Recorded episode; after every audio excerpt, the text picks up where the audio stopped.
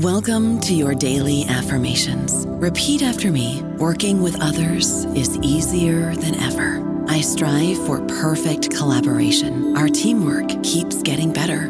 Yeah, affirmations are great, but Monday.com can really get you the teamwork you desire. Work together easily and share files, updates, data, and just about anything you want all in one platform. Affirm yes to start or tap the banner to go to Monday.com. is Ryan here, and I have a question for you. What do you do when you win? Like, are you a fist pumper? A woohooer, a hand clapper, a high fiver. I kind of like the high five, but if you want to hone in on those winning moves, check out Chumba Casino. At ChumbaCasino.com, choose from hundreds of social casino style games for your chance to redeem serious cash prizes. There are new game releases weekly, plus free daily bonuses. So don't wait. Start having the most fun ever at ChumbaCasino.com. No purchase necessary. VGW. Void were prohibited by law. See terms and conditions. 18 plus. Hello, everybody. This is Marshall Poe. I'm the editor of the New Books Network, and I'd like to tell you that we have a new and improved website. It has two new features that we think you'll love. One of them is a vastly improved search engine so that when you type in keywords, you'll get a bunch of episodes really quick. The other is the ability to create a listener account. And in that listener account, you can save episodes for later listening. So you can create a kind of listening list. We think these features are neat and we think you'll enjoy them. Please visit the site today.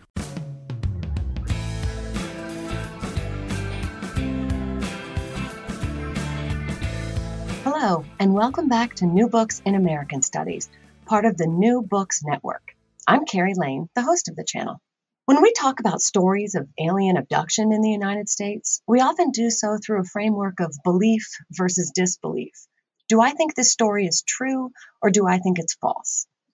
Anthropologist Susan Lepselter asks what happens when we instead listen to UFO talk ethnographically understanding it as a form of vernacular American poetics that must be made sense of within specific cultural, political, and historical contexts. In The Resonance of Unseen Things, Lepselter draws on years of interviews with experiencers, those who tell of being abducted by aliens, and participant observation at an experiencer support group in a southern U.S. city. Her wide ranging book considers abduction stories in relation to other narrative forms captivity narratives, conspiracy theories, frontier tales, offering new and shifting frameworks for making sense of the weird, the uncanny, the random, and the real. I hope you'll join us in hearing more about Dr. Susan Lepselter's new book. I'm thrilled to be talking today with Dr. Susan Lepselter, author of The Resonance of Unseen Things Poetics, Power, and UFOs in the American Uncanny, published by University of Michigan Press in 2016. Dr. Lepselter, welcome to the show. Thank you. I'm so happy to be here. Well, we're super happy to have you here. Um, I, I, figure if we could just begin, could you tell us a little bit about yourself, where you were born, went to school, mm. your life outside this book? Yeah, sure. So um, I was born in New Jersey and grew up there and in Pennsylvania. And um, I went to uh, school. I went to a couple places for undergrad. I went to Boston University and Wesleyan University. And then I took about a decade off and I worked as a freelance writer and an English teacher um, in a high school and a few other jobs. And then I decided um, basically, um, I was, I started um, at one point right after undergrad a, a PhD program in English literature.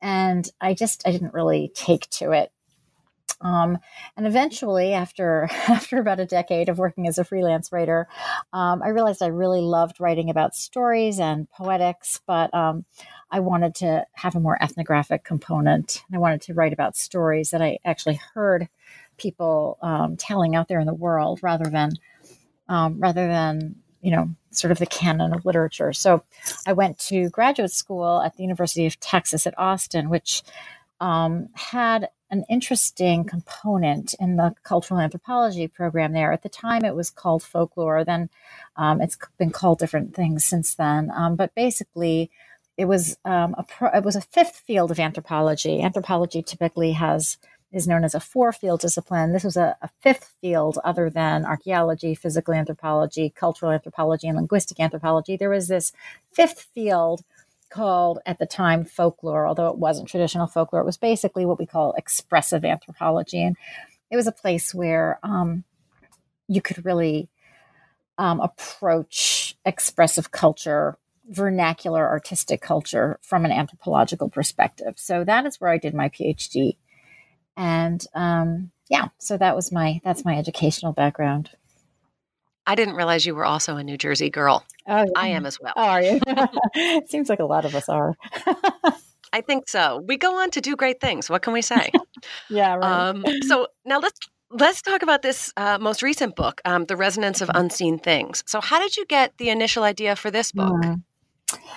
Well, um, I I sort of fell into this um, this book in a way. Um, I was in graduate school and I had started to do an entirely different um, ethnographic project, a more traditional ethnographic project um, in many ways, and yet I was interested so much in the way people um, tell stories about experiences, and I started to go just sort of for my own interest um, to this abductee encounter group, or sometimes called an abductee support group. The name changed over the years, and um, I became completely immersed in this in this community of people, um, where storytelling was just completely front and center for how people um, communicated with each other and understood life. Um, stories were um, just you know the the atmosphere that that people were um, creating. And, um, you know, so I thought, well, I'll just, you know, write a few papers on this. I'll just keep hanging out. I really like these people. These people are fascinating. And pretty soon it, it became clear that this was um, a book length sort of project. So I just stuck with it. And what did your research for the book entail um, beyond sort of attending that initial support group? Yeah, so that was where I did a lot of um, a lot of research was in the support group and also in the kind of community and that it that it um, generated. Um, that sometimes um, there were groups that split off. There were um, communities of people that had I, I, met through others in the group, um, and so I I did a lot of um, research, hanging out with people who were around that community in a fictional town, a fictionalized town in the book. Um, and then after that, I went to um, the town of Rachel, Nevada, um, a few times um, and um, listened to people talking there. And this is the town that's closest to what was then a kind of secret uh, military base called Area 51 that had a lot of UFO um, sightings and um, mythology and um, accounts and reports. And um, there was there was said to be a UFO um, hidden by the government at Area 51, and it had become a place of, of UFO tourism as well as uh, just a kind of a rural place in the American West. So those are the two main places where I spent time um, talking to people um, and then the other part of the book is um, really textual, looking at the ways in which stories circulate, not just um, you know face to face, but you know through books and magazines and movies and um, the internet and how that happens historically. So I don't make much of a distinction, um, I don't think, in the book between all of these venues of, of circulation. Um, once you had sort of gathered these different kinds of materials, mm-hmm. um, what does your writing process look mm-hmm. like? You know, uh, do you write on paper 1st mm-hmm. by computer? H- how does that all start for you? Yeah, I love that question. Um, it would be great to do an entire show asking people that. So I feel like my particular writing process um, changes as I go along. So I have to, at this point in my career, I have to um, allow for the fact that I have a pretty long sort of gestational period where it seems like nothing's happening, but in fact, I'm thinking and dreaming and ruminating and you know seeing seeing connections everywhere. And i might not get a lot of actual writing done during that time but i think it's really essential to how the how the um, eventual writing is is going to emerge. And then i um, I brainstorm a lot. I kind of just start writing. And this is now it's always on the computer. I used to write longhand. I feel like that's atrophied for me, unfortunately. But um, I do, I write um, just pages and pages. And what I do actually, I have some tricks um, for myself. Like, for example, in that early stage where it's sort of hard to get going, I often pretend that I'm writing to a specific person or people. Um, one of them is, um, is somebody whose um, vision I respect enormously and who's been a big influence on me. And I imagine that I'm writing her a letter. Um, sometimes I imagine I'm writing a letter to um, somebody else who I would want to understand what I have to say. So, in that way, I'm always trying to think of the writing as um, basically having an addressee at all times. And it makes it, and it just sort of remind myself, you know, I'm trying to say something to somebody. Um, so I just keep that dialogic structure in mind and it makes it much easier to write. Then I start to actually kind of do outlines and organize what I'm going to write. And then um, at some magic point that we all, I think, long for and live for, eventually you get to that click where it's just flowing. And that's my favorite part of writing where you know at the in the earlier phases my desk has to be organized exactly a certain way and if there's a dog barking five houses down it's ruined my day and all of that but then at some point you know i'm writing while i'm waiting in the dentist's office and um, you know like be writing on my phone in the supermarket line and that's that's where it's flowing. So so i think that these are the different steps. And then there's the revision of course which also can be difficult when you have already laid the grooves and you're trying to um, rechannel rechannel the flow of some of the of some of the material you've already laid out. But that's also i think an, a really important part of writing for me. I love that. And i also really like the idea of framing that it takes longer to write a book than you mm. would like as a long gestational period. Yeah. I plan to use that. Um, I, but I do think it's true, right? That sort of percolating time mm. when the ideas are just kind of sitting there and they're flowing in and out of the front of mind to back of mind as you're working on other things. I, I do think that can be really productive. Yeah. And so, do you when you do your writing, is most of it at home or do you write in an office? Um, I I do both actually. Um, at home, I have a I have an office that I really never use. I don't know why. I've I've changed it up so many times, hoping that it would be a good place to write. But now I I write at my dining room table at home. Um, when I'm kind of really deeply um, immersed in a difficult part of writing, I tend to write on a couch under a blanket um, on a laptop. and um, and then I like to. There are parts of the writing process, like especially things like editing or revision, or parts that um, are are maybe tedious in some way. I really like writing around other people um, in a coffee shop, sometimes with a friend. I have a friend who um, I like to get together with, and and we write together. Um, so, um, but that that has to be at a, at a time where, um, you know, I, I don't need complete uh, silence or solitude. That sounds great. I like that mix of strategies. But then, just mm-hmm. for my image of it, when you're writing under a blanket, do mm-hmm. you mean that there's like a blanket across your lap, or are you literally like a ghost under a sheet? Like, are you? Is there a blanket? Yeah. Are you hiding? I'm picturing my five year old, you know, like oh, hiding uh, under a blanket. No, oh, I love that image. No, I, I know like the tent or the fort. No, I, it's not quite that romantic. no, I mean I'm kind of um, almost just. Um, huddled up, you know, with with a blanket on top of me, um, sitting on a couch in the most comfortable position as possible. Because in a way, I think writers need to sort of try to forget um, the sort of the physical kinds of discomforts that can start to impede your writing, and so. Um, maybe that's why people, you know, smoke or eat candy or um, I I am a total addict of Lacroix. Like I'll just go through um, a terribly ridiculous number of these cans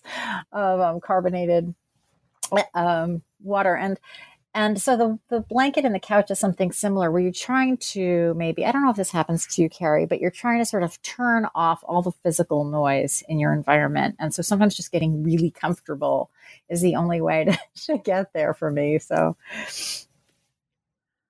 I don't think I I don't have the couch parallel, but I do have I feel like no writing is so difficult that a cup of jasmine green tea yes. doesn't help.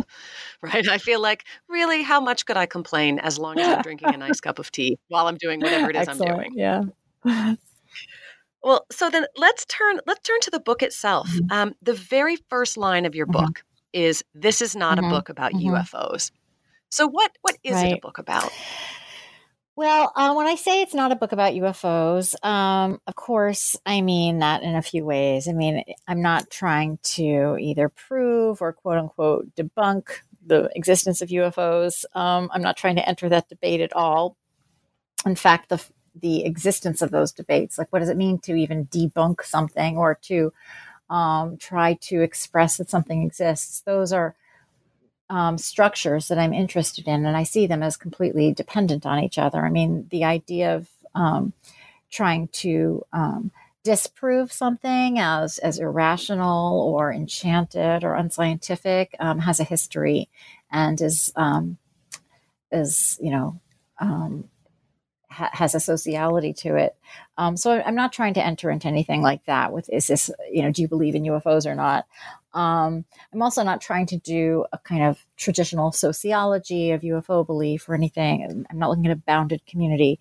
Um, instead, I became interested as I listened to people talk about either UFOs or other kinds of uncanny experiences and memories that sometimes had some connection to UFOs or appeared to people that might be connected to UFOs that in the 20th mid 20th century and onwards in America it seemed that the UFO was a sign that stood for an entire range of experiences and memories that weren't totally reducible or containable. And the um, cultural experience of living in that realm of um, uncertainty, indeterminacy, um, insistence that there is something more um, to life than what meets the eye. Um, the UFO um, sort of allows people to to enter that world socially and discursively in a way that isn't always um, encouraged in you know kind of ordinary society and so what i started noticing was that what people would do as they were developing this this aspect of experience um, kind of building a world that included the possibility of ufos through talk um, was that they noticed um, themselves that there's all sorts of different stories, um, both ordinary stories of life um, and uncanny stories that that resonate with each other, that have points of similarity, um, that have coincidences that um, that become very meaningful, and um, I think this book is about several things, including what it means for people to understand that um, these resonant experiences um, tell us something about life that we can't necessarily always explain through one story alone. So, I guess I would say, in a way, that this book is kind of about how uncanny encounters resonate with other kinds of more kind of materially recognizable experiences, um, although those ordinary kinds of memories might be collective or historical. Um, so I think, you know, it's about this resonance that people understand um, and becomes a kind of creative and poetic expressive activity and a way to theorize um, all sorts of, um, of well, in this case, American experiences of, of power that surround, um, you know, different kinds of captivity and freedom. When you think about it, freedom is the sort of quintessential um, American trope, right? It's like this: the country was founded for religious freedom. We have freedom. Everything is about you have, you know, agency. You can pursue the American dream. But the other side of it is uh, of freedom, of course, is is containment and captivity and and abduction. And um, UFOs are linked with abduction, and the abduction narrative of you know space aliens abducting people is very similar to a lot of other stories that people either tell or recognize, um, having to do with various kinds of containment or being caught. Whether those are explicit, like you know something like slavery um, or Indian captivity narratives, or whether they're just these sorts of general senses that we have, affects, public feelings of being caught or stuck or feeling like there's some kind of power that operates in ways that is just too gigantic for people to understand through any one lens. Um, and so I really think the book is about the ways in which people try creatively to express um, this more full sense of power and life and being caught and the fact of the sort of the something more the something that's beyond what you can um, just necessarily say i know exactly what this is right? It's unidentified the flying object. Um, so that's that's pretty much what it's about. Well yeah i really like how you framed the book from the very beginning that you know rather than trying to think about ufos in terms of what is real or unreal true or false you, you're prompting the reader to consider, you know, what happens when we listen to UFO right. talk ethnographically rather than in that that sort of true false binary. Right. And and to sort of follow on what you said about resonance, I was really interested in your discussion of the term apophenia, mm. if I'm pronouncing yeah, that correctly. Right. Uh, the experience of perceiving connections between random or unrelated mm-hmm. events. But but as you ask, you know, who decides what's related or unrelated? And and I'd love to hear you talk a bit more about that. I started to um, read about apophenia and, and psychology um, through through psychology, and sometimes when I when I talk about my book, um, people really want to go quickly to the sense that well, you know, this is diluted or you know, conspiracy theory is a, is a, is you know creating parallels where none exist. Um, but as you know, this, the line that you just quoted, um, you know, is, is um, something that we would have to ask as as anthropologists, of course, when you're trying to not pass judgment or to defer judgment, certainly, but to listen to people. Um, the ability to have the authority to say, okay, you know, this is a conspiracy on this on this plane and this is a conspiracy theory on that plane or these are patterns that um, exist because they're sort of objectively um, you know um, you know repetitive in some in some predictable way. And these are patterns that are just in the mind of the beholder. Well all of those um, ideas have have a kind of social and cultural um, aspect to them. So you know if if certain people say there's a pattern here and it's automatically dismissed, that tells you something about the um, privilege of who is really in charge of of um, saying that their reality, their worldview, um, their experience is is just somehow empirically um, truer than somebody else's. You know. So yeah, absolutely. I, I, think that's um, the great thing about mm-hmm. ethnography, mm-hmm. basically, is that you you aren't being asked to decide something like, um, you know, whose whose pattern is real. You're asked to decide what does it mean to say something is a pattern, and to have your insight accepted or dismissed. Yeah, it, it reminds me of when I talk to students about doing ethnography that, you know, whether something is right or wrong or good or bad is pretty much the least interesting question that you can ask. Yeah. Right? There are so many more interesting questions. Yeah, exactly. And and the other thing is when you're when you I don't know if you find this, um, Carrie, but when you're working in the United States, um, your peers and readers are much more likely to want to disprove the patterns that are seen by the people whose stories you're telling. Like, I feel that if I were writing about, um, you know, some other kind of uncanny experience that was less familiar to people, that hadn't been in the tabloids, that wasn't a way that people sort of said, no, I am not that, you know, I'm not going to be connected to that. That's not rational. Um, then then it would be a little uh, it would be more common sense for people who, the kinds of people who might read this book not to try to dismiss it or say you know these this sort of you know pattern finding is is patho- you know not to pathologize it basically. Um, but when it's close to home um, people get very invested in in the kind of social register of of the pattern. And that's thoroughly connected to all of this. Well, and I was going to ask about this later, but it, it, seems like now would be a good moment for it. That, you know, I, I have found also doing research in the US, particularly in the projects I've done that were on relatively mm-hmm. privileged groups or individuals, right? When I studied high tech workers, it was right after the dot com crash. So there was a sense that unemployed tech workers must be these, you know, young upstarts who flew too high too fast and are, you know, they deserve what they got right so i was sort of writing against a certain narrative and and i think one of the challenges of a project like yours is that many readers already think they know the people you interview yep. because they're familiar with caricatures of abductees or experiencers that circulate through American culture and media. And I was sort of wondering, how did that shape the resulting book? Yeah. The fact that you know you're writing against certain yeah images. exactly i mean um you said it perfectly.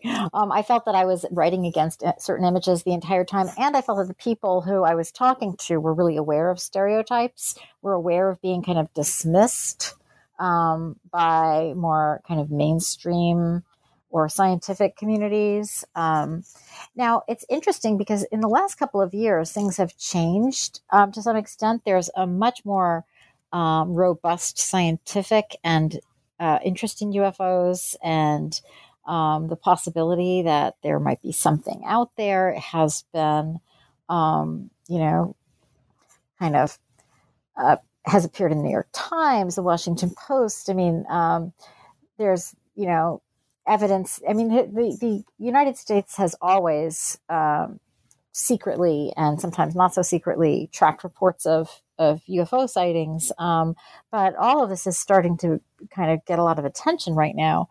Um, and still, there's that still isn't the same um, necessarily. It's not all the same thing to talk about UFOs um, in a kind of scientific register or even a kind of register of what has the government been hiding um, isn't always the same as being, let's say, somebody who's seeking um, a particular way of understanding all sorts of forms of power in the United States.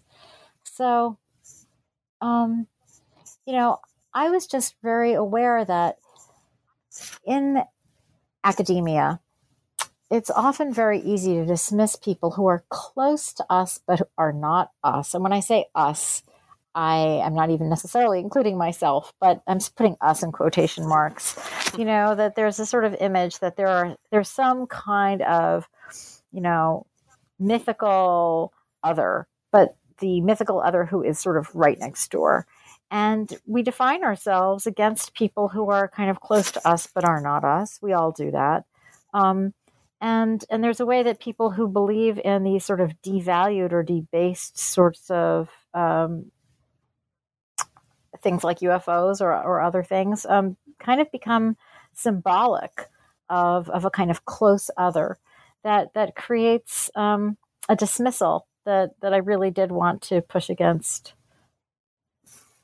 I don't know about you, but I'm very busy and I don't have a lot of time to cook. That's why I subscribe to Factor. Eating better is easy with Factor's delicious, ready to eat meals. Every fresh, never frozen meal is chef crafted, dietitian approved, and ready to go in just two minutes. You'll have over 35 different options to choose from every week, including Calorie Smart, Protein Plus, and Keto. These are two minute meals. Factor meals are ready to eat and heat, so there's no prepping, cooking, or cleanup needed.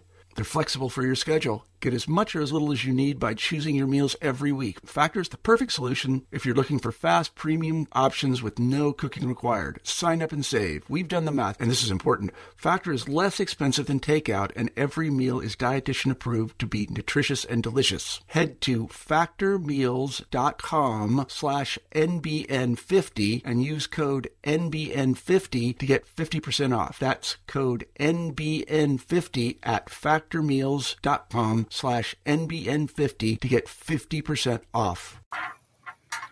Well, and one of the things I found that was so um, interesting within the book is that, you know, e- even within this sort of um, story of people who tell UFO stories that right that go beyond the like they don't exist sort of narrative. Um, Mhm, mhm. You note that there are different kinds of UFO stories. So one of the to me one of the most interesting contrasts you present is between the way members of the UFO experiencers support group discuss the uncanny and then the scientific discourses on the other hand that are employed by members of the mutual UFO network. And I, I thought the contrast there was really interesting Yeah. for groups that probably are very often lumped together. Right. And then, you know, I also found it really interesting that you wrote of the support group, and it- you said uh, in here, the main thing is that you are going to be believed and Mm-hmm. heard while you swim head on into the weird. Mhm. And and I thought maybe you could tell us a little more to invoke what does it feel like to be a part of that group? Yeah, I mean, it was wonderful, really. Um, so you know, there are even with even in terms of the narrative of UFO abduction, there's a there's an abduction abduction narrative right now that probably everybody is familiar with, where you know you're sleeping or driving, and the little gray aliens with the big eyes come and abduct you. You have missing time. They experiment on you. They might take your sperm and eggs.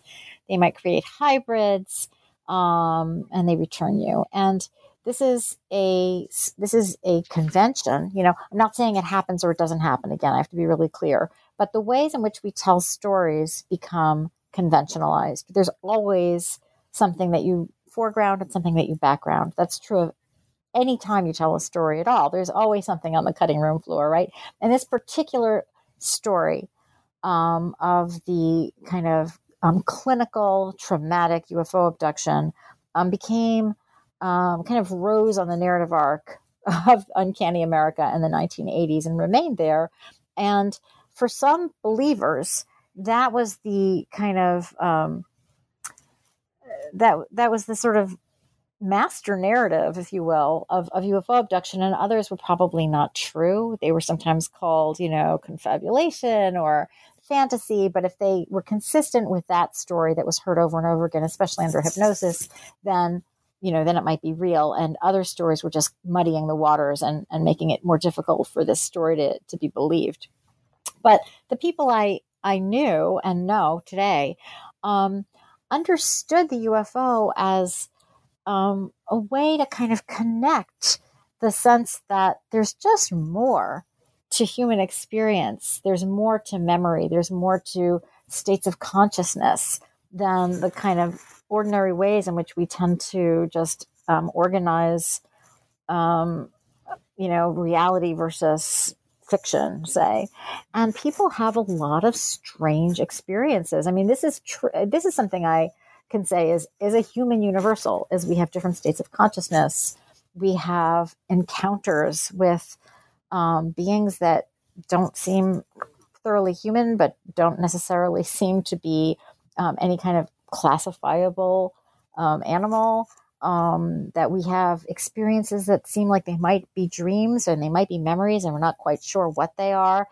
And that entering into that sort of liminal um, social space, making it something that isn't just sort of some weird thing in the back of your mind that you try to forget about um, or convince yourself it didn't happen or just sort of think like, yeah, that's this weird thing. I'm embarrassed for anybody to know about it. But to actually cultivate it, to make it the basis of your social world, to feel like exploring it is is worthwhile and um, important, and that doing so um, opens opens up the world in a particular way, not just through you know the actual weirdness that you experienced, but that it it pushes back against a kind of um, expectation of you know um, just a very kind of black and white rationalized um, you know um, understanding of, of what's speakable um, and and the UFO became a way to organize all of that so, you know, I love thinking about this as the weird. And the weird was for me the way people often talked. People talked about something called weirdness or the weird. And the weird is um, you know, it's it's kind of a scary topic if you aren't interested in in pushing pushing against the the kind of non-weird. Um, so yeah, so that's that's what that was. I thought it was um a way that people could really connect with each other around around this aspect of of being human and and then within that um, there's a politics to it because that was a place where people often tried to think about um, aspects of power in America that might not necessarily be um, easily theorized. So, Well, that uh, you know, you note the the sort of political context in which the Mhm. sort of alien craze of the Mhm. 1990s took place, and and I'd say that conservatism conservatism and radicalism thread throughout mm-hmm. the work in mm-hmm. complicated ways. So, so maybe could you tell me a bit more about how you do see politics? Yeah, I mean, I saw this. As you know, this book took a really long time um, to be published um, for various reasons, but by the time I actually decided to, you know, make this into an actual book and and publish it, um, we had gone from um, a period of time where conspiracy theory, for example, or anti government sentiment, or affects around the sense that there is a kind of they working behind the scenes and that different kinds of power structures were connected. All of that was was pretty marginal um, back when I was really doing the bulk of this research, and then um, a lot of a lot of those beliefs um, got taken up in the mainstream, and a sense that there can be conspiracies, a sense that um, you know there's sort of more to power than meets the eye. These these all became much more kind of politically legible affects, um, especially in the last decade. And um, so, what I see here is the sense from before it's really recognized as having a mainstream um, um, reality to it or um, any any kind of um, relevance to the mainstream. Let's say um, there was there were already a lot of people talking about power, talking about the fact that there has to be something more to, than than what we see, talking about the fact that the kind of master narratives that we live by aren't enough to really explain things, talking about the ways in which history sort of builds up and and um, resonates with whatever is happening now and and you can see the seeds of this um, the sense of urgency that that this isn't enough. You know that the the kind of explanations um, or the kind of quotidian master narratives that people live by they just weren't enough, and so there's already this sense of of you know that something is missing something is wrong. You can't quite put your finger on it but there's something that isn't quite right. And then that that public affect which is seen as marginal just a couple of decades ago um, well i think it becomes um, you know something that um, gets picked up on by people who do have power and um, and gets elaborated on in all sorts of other ways. But you can see that these sorts of affects, that something isn't quite right, that something's missing, that things are moving along at, at, a, at a pace that doesn't make sense. All of those feelings are already there, you know, long before they've been discussed as, as relevant to the mainstream or politically relevant in a mainstream way. Well, and, and thinking about power, I mean, one of the continuing themes throughout the book is this idea of mm-hmm. they, right? Mm-hmm. The they in quotes or the powers that yeah. be and and who they are. And and what do sort of they represent and, and how do they fit into the stories that you heard? Yeah. I mean that's sort of one of those irreducible mysteries, right? Um, I think talking about they is is a way of theorizing that in modern capitalist society, um, you really can't just pinpoint an individual or a specific organization who's responsible for the ups and downs or vis- any of the vicissitudes of um, of injustice or um, you know collapse, loss, um, sometimes bounty. That there's there's an entire um, structure of things, and some people benefit, and some people really lose out, and it's very difficult to say um, who it is who's making it happen. I mean, who is who is morally responsible um, for um, the kinds of shifts that let's let's just take climate change for example. Um, when there's systems in place that nobody can really quite grasp, there is the sense of a they um, really makes a lot of sense. You know, um, it's it is a shadowy sort of agency but it's not that nobody's responsible. Some people are profiting. Some people are, um, you know, acting in their own interests.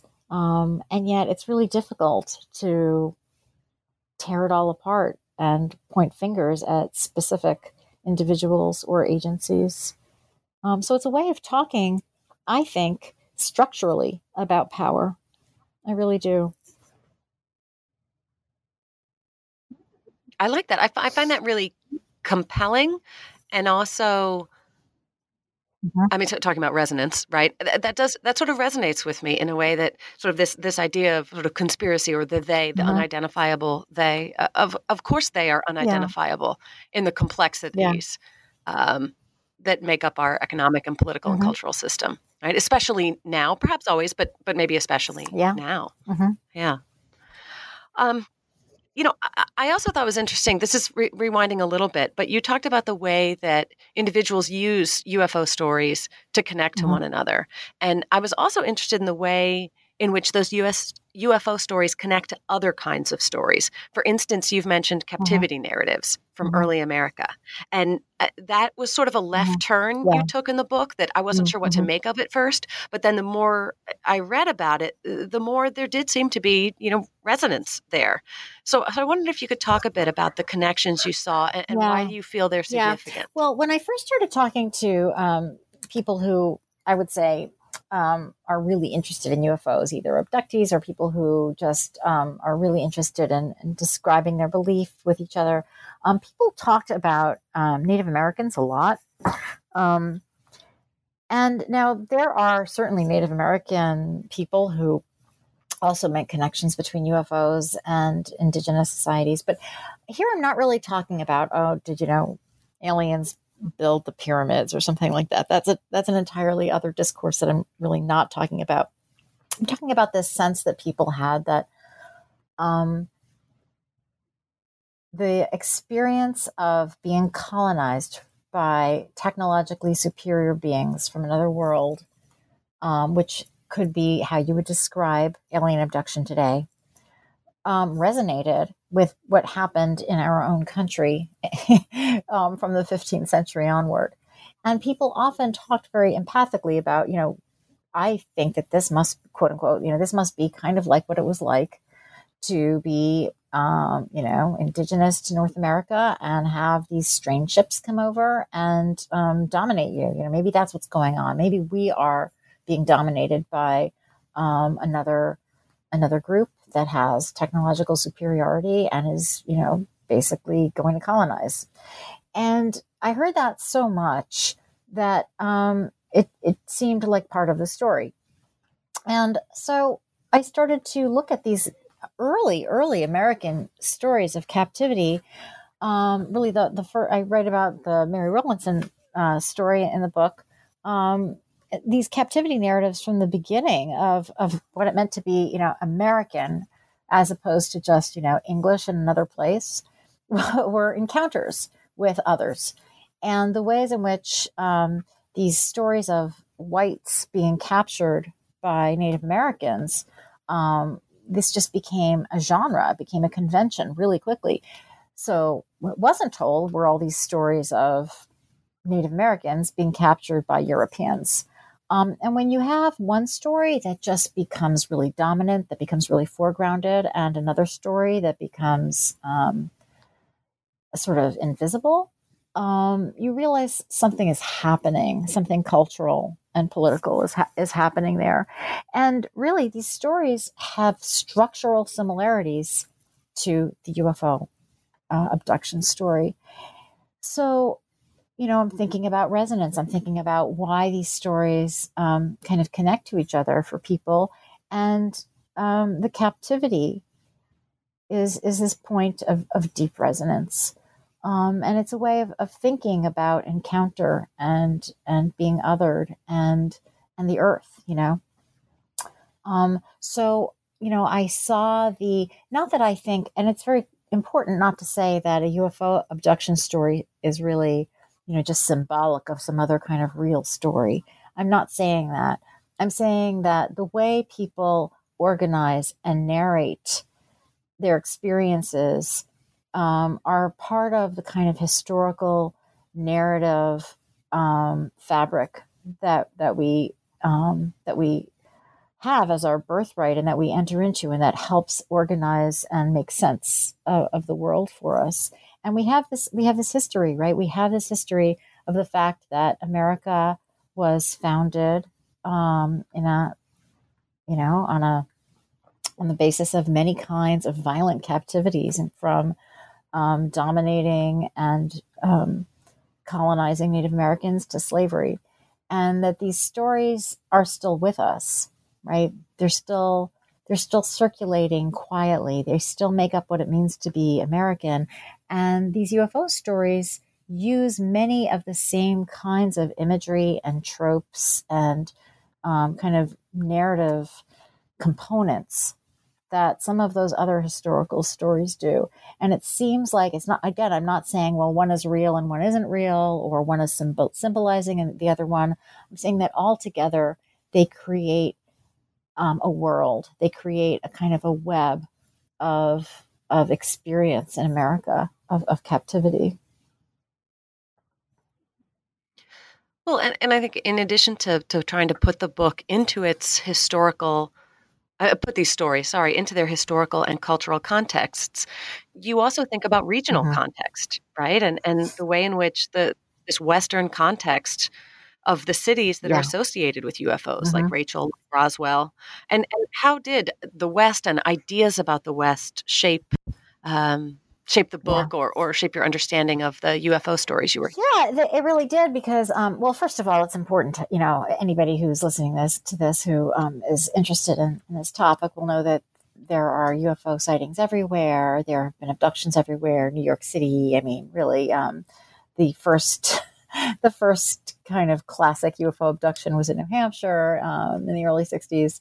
Um, but there's something about the American West, which has been so particularly mythologized um, as this sort of site of heroic colonization, that this stories, and it's also an incredibly militarized place. It's a place where, um, you know, the, the kind of colonization of native peoples and militarization um, happen so much in the same spaces um, that you know, it's also become a place with a lot of UFO tourism.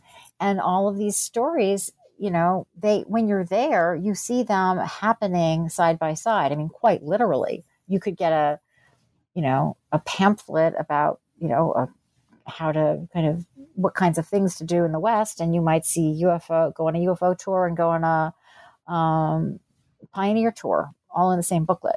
You know, so um, so these these really echo off of each other. No, they, they definitely do. And, and again, those sort of the mm-hmm. resonances between them are, are interesting. And uh, another sort of angle of approach that you use in the book is your choice to represent excerpts mm. from interviews in the right. form of poems. And I wondered if you could talk a bit about that decision and, and about how yeah, poetics yeah, figure into you. the study. Um, so I had to think about what resonance meant. I didn't want it to simply mean um, I myself was taking these stories um, simply for their content and then trying to kind of create parallels between them. Instead, what I saw was that telling stories in a particular way that foregrounds resonance is actually, I believe, um, a human expressive creative activity. I think that every time we tell stories, we're we're doing something creative and expressive, and it wasn't just that people were sort of making these meta comments about this story is like that other story. A is similar to B, it was the way in which people told stories that you could start to hear um, resonance, you could hear parallelism, you could hear um, images that would kind of um, sound like other images. You could hear basically, you know, just the sort of poetics of of, of talk coming through in the way people told stories. And you know, because of my own interest in human talk as as a kind of unmarked expressive form. Um, I listened for the way people talked, not just for what they said, because I I believe that um, the meaningfulness of what we say has to do with the form, um, the structure, the, the, kind of poetic qualities of what we say, and that that carries meaning as much as the content does. So um, that's one that's one reason that I put these stories in as as poems sometimes so that you could really kind of feel the intensity, the urgency, the kind of um, the power of a story is not only about what is being referred to, but is in the words themselves. Um, so, th- so that's you know, I really think that when people tell stories to each other in ways that have a kind of urgency to it, there's there's often a kind of expressive quality to it. I mean, a good example, a, a good parallel to that uh, might be like, let's say you are um, a congregant um, at a at a Christian church, and you believe completely and what the preacher is saying. You believe in the content. You believe in what it's referring to. But there's also a mode of preaching um, which uses perhaps powerful kinds of poetic devices that helps carry that message, that helps produce that message. It's both at the same time. Well, I mean, thank you. you have given our listeners a, a, great sense of your book and, and its arguments. And, and I'd love to know, you know, for you, as you were writing it, what was the hardest part of writing the book? The absolute hardest part of writing this book was worrying that people would, um, that readers would dismiss the people I was writing about, um, and that you know that there's a stigma against certain kinds of belief in our country, and I was I was worried about um, about possible stigma, and also I just think writing ethnography is difficult because you um, you know it's impossible to get everything right, and I was doing a lot of fictionalizing. I mean, I I purposely I, I played with this so much, but I um, and I say this over and over again in the book that I change details to protect people's privacy because a lot of this stuff can be stigmatizing, and even if people um, at one point think that they want to tell the story publicly, they might not want to um, a couple of years later. And um, so the the hard part for me was was worrying that um, people would misread me um, because really I have nothing but respect and um, interest and um, empathy and um, you know basically real intellectual respect for everybody I was writing about. And so, if that was the hardest challenge, what was the most fun to write? Mm-hmm. Ah, well, the most fun is just that I love this stuff. I mean, seriously, Carrie, I felt that the intellectual energy, the the ways in which people were trying to pursue what's real and what's true. I mean, the energy of that, um, the way people pushed me to constantly be questioning. I wish academia was that intellectually curious. I mean, it's it's just you know the question of what is what is real is a deep philosophical question and um, I loved going there. So, if readers take home only one thing from your book, what would you want it to be? Mm. Mm-hmm. Hmm. I would want it to be, I think, that um, it's really important to pay close attention without rushing to judgment, especially right now. We're in an incredibly difficult, polarized moment. Um, it's easy to stereotype people. Um, I think that um, it's important to try to listen to people without reducing people um, and um, to try to hear other people's experiences, even if they don't necessarily um, match with, with one's own. And um, I hope that doesn't sound too kind of, um, you know, nursery school like let's all share and be nice to each other but but there's a way in which the irreducibility of the of another person um, really has to be attended to and respected. Um, that I think is missing right now, and that I would hope would come through in this well, book. And, and and I think maybe it's perhaps true more so for this book, but fundamentally, I, to my mind, that that's the goal of all ethnography. Right? That's sort of I think why most yes, ethnographers absolutely. gravitate gravitate towards it. That listening closely and being up close to actual people, yeah. it's very difficult to dismiss their views um, in a way that it is easier to do so to right. either dismiss or misunderstand or misconstrue. Um, when you're right up close, it's different. Yep, exactly. Yeah. Yes. Well, absolutely. I really appreciate your taking the time uh, to talk with me. But before I let you go, what do you think your next project will be? Um, well, I've written about uh, some other things um, since then. Um, as you know, I've written about like um, reality TV shows, um, especially about consumption, um, practices of consumption. But right now, I've actually been writing about this new movement, especially among American younger people who are diagnosed with some kind of neurodivergent um, diagnosis like ADHD, um, especially ADHD, um, and um, how they um, are creating societies and communities for themselves on Tumblr. So it's it's very different in many ways, except there's a lot of similarities too. Just because this is this way in which people are creating creating a world that um, has to proclaim that there's a reality that other people don't necessarily see. I've I've been writing about that a little bit. Well, that sounds great. I can't wait to to read the work that comes out of that as well. Maybe we can do another interview when when that one comes out. I would love to. Thank you. Well, thank you, Susan. Thanks so much for taking the time to talk with me today.